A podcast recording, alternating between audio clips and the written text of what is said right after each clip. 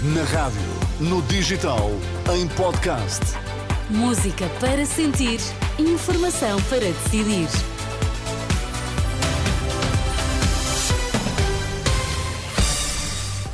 Tarde de sexta-feira, seja muito bem-vindo à Renascença. Estamos juntos a partir de agora. Eu sou a Sónia Santos. Nas notícias, o Vitor Mesquita. Boa tarde, Vitor. Boa tarde, Sónia. Quais são os títulos em destaque? Vacinas da gripe e da Covid-19 alargadas a maiores de 45 anos. Combustíveis com ligeiras mexidas na próxima semana. Gasóleo sobe, gasolina desce. Jornal da Uma na Renascença. A edição é do Vitor Mesquita. As vacinas da gripe e da Covid-19 vão ser alargadas aos maiores de 45 anos. Anúncio da Secretária de Estado da Promoção da Saúde. Em entrevista à RTP, Margarida Tavares apela à vacinação, adianta que as vacinas podem ser administradas em centros de saúde ou em farmácias. Acima de 45 anos, vamos disponibilizar a vacina da gripe também e a vacina da Covid também. Temos. temos não, entendemos que existe justificação neste momento a nível nacional e temos doses suficientes em estoque não iríamos agora conseguir encontrar vacinas e, portanto, temos doses suficientes em estoque para fazer esse alargamento e apelamos, de facto, a que as pessoas se vacinem da Secretária de Estado da Promoção da Saúde, Margarida Tavares, em entrevista na RTP, vacinas da gripe e da Covid-19 alargadas aos maiores de 45 anos. A família de Sara Carreira não vai recorrer da sentença do processo da morte da cantora. Três dos quatro arguídos são condenados a pena suspensa. A repórter Teresa Paula Costa acompanhou. Todos os arguídos, exceto o Tiago Pacheco, que vai ter de pagar uma multa, foram condenados a penas de prisão suspensas e inibição de conduzir. Uma sentença que leva o pai de Sara Carreira a dizer que, na vida real, tudo fica na mesma. Na vida real, ninguém vai preso, ninguém. Todos aqui seguiram uma tática de advogado. É a carta da amnésia.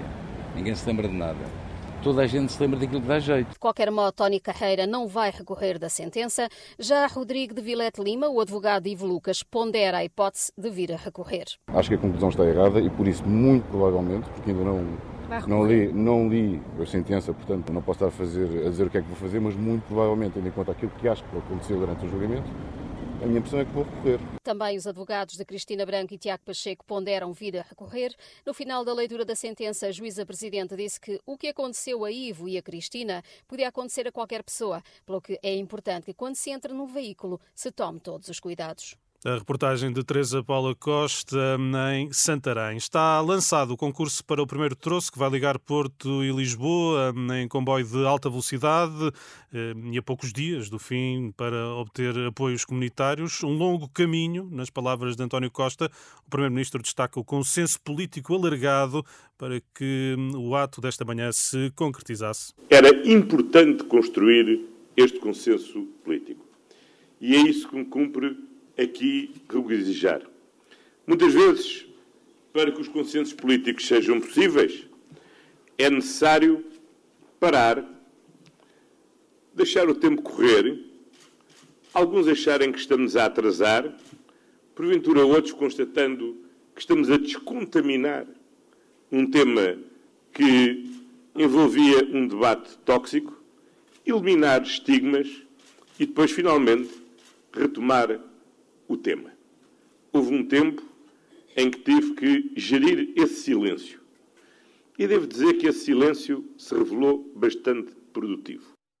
António Costa, na cerimónia de lançamento da abertura do concurso para hum, a ligação hum, Porto-Lisboa hum, em eh, alta velocidade. Ligeiras mexidas no preço dos combustíveis. Na próxima semana o gasóleo deverá subir meio cêntimo por litro. O, eh, em sentido inverso, a gasolina desce meio cêntimo. Previsões divulgadas esta manhã pelo Automóvel Clube de Portugal.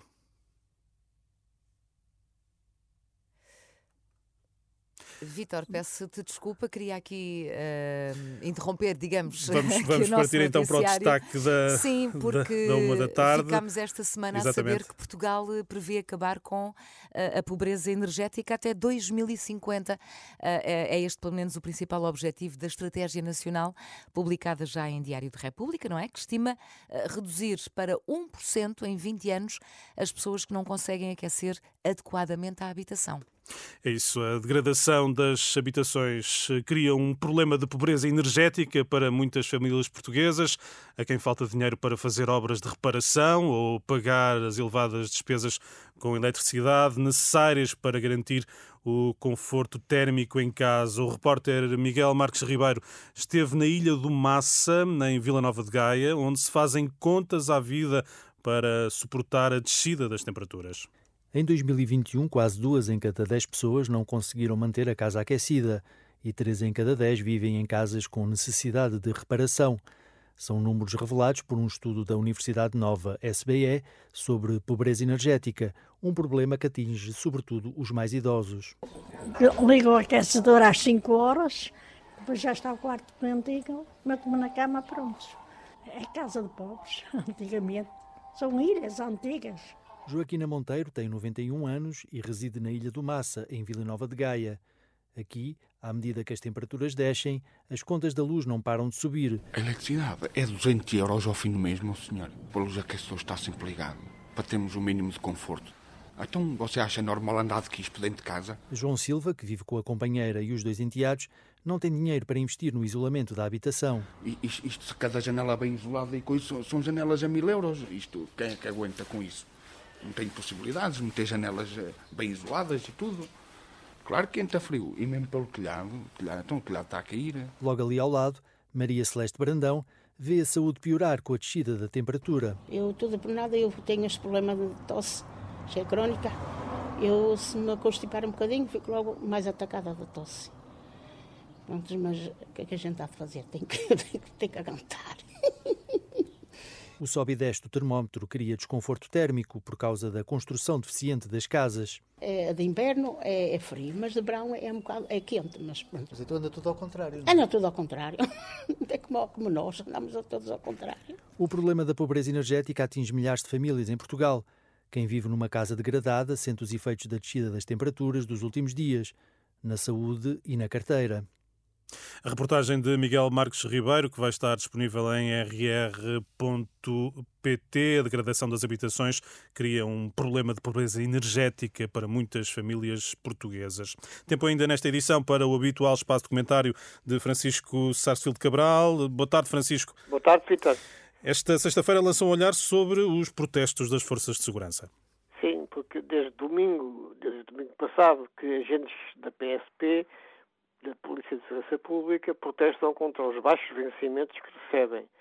Protestos que são também apoiados pelos militares da Guarda Nacional Republicana, a GNR.